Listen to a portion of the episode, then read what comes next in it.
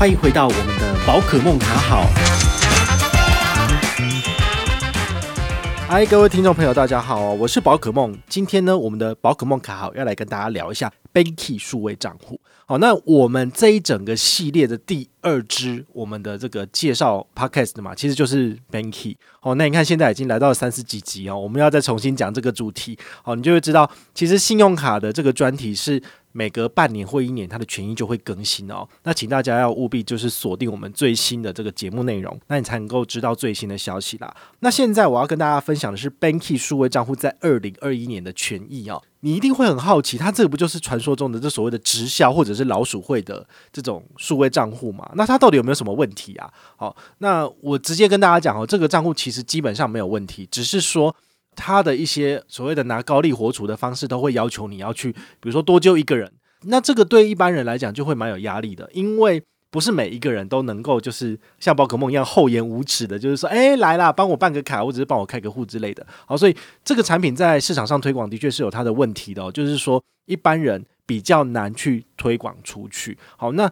它在二零二一年，它其实有稍微把它的门槛调降一点点，好，因为它的高利活储二点六趴呢，它的前提是去年以前要你多揪两个人，好，这很难，但今年它就变成只要揪一个人啦，好，所以如果你是从来都没有办过这个数位账户的，你现在只要用别人的推荐码上车，或者是呃跟上本团，那么你一样。不用揪人，你就有二点六趴。但是呢，这个二点六趴的优惠只有半年的部分，好，所以半年之后，如果你要继续拿二点六趴，你就必须要再多救一个人，好，所以这是它这个产品。基本上的问题所在，就是你如果要一直拿到二点六趴高利活储，不好意思，那你每半年就要找一个人进来。好，那你身边可能有什么高中同学、大学同学，好，或者是兄弟姐妹、爸爸妈妈，那你都可以用一下。但是你不要一次救太多人，因为你一次救太多人，你的银弹就用完了哈，人就没了哈。所以这是他的问题，这是存钱的部分。那再来的话呢，就是刷卡的部分，它其实在二零二一年它的权益做了很大的修正，其实变得很不好。简单来讲，就是。它的这个所谓的刷卡集聚是根据你的存钱等级而定。好，那你如果一毛钱都没存，那你的刷卡回馈率不分海内外只有零点一五。诶，你想想看，你现在随随便便用个 JU 卡都三趴了，是零点一五的二十倍，那你怎么可能会想要用这张卡片呢？好，所以呢，这个是它这张卡片最大的问题。那以前还有一个比较有趣的活动，叫做点数放大。哈，比如说你刷卡累积的金赞点数呢，你可以最高放大十倍。那以前是一点二跟三趴，那最高就是国内十二趴，海外三十趴。好，所以这是它以前的亮点。那在二零二一年之后全部都取消了。哈，所以你以前累积的金赞点，你还可以继续月月兑换奖品，但是呢，它的门槛呢就变得比较高一点，因为。你必须要存钱哈，比如说最高存到六十万，你才能够兑换等级四，就是十倍放大的产品。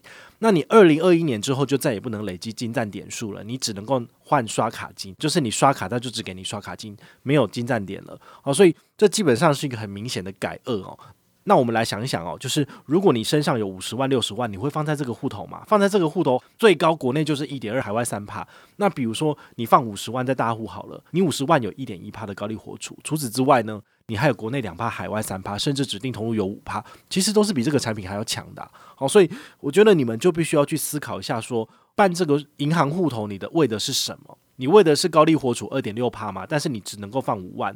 五万放半年多少？只有六百五而已。好，六百五不无小补，可以赚一下。但是你有必要为了下一个年度的六百五，然后再去邀人来上车吗？这对一般人来讲是有问题，就是我觉得比较困难啦。哦，除非你是像我这样，就是比如说我是呃网络意见领袖，我有在网络上写文章，所以很容易就人家会看到，然后就会跟团。那我当然不会担心说没有人上车。但是如果是一般人的话，你可能就会蛮困难的。好，所以除非你愿意厚着脸皮跟他讲说，诶，这产品真的不错，然后你来用用看，人家才愿意上车。不然的话，我觉得这个产品对一般人来讲，其实是很难去做推广的。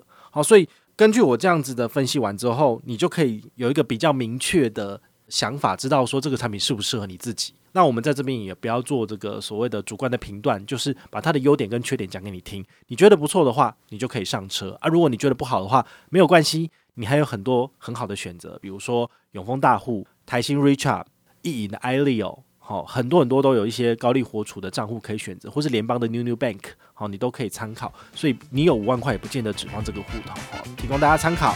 我是宝可梦，我们下回再见，拜拜。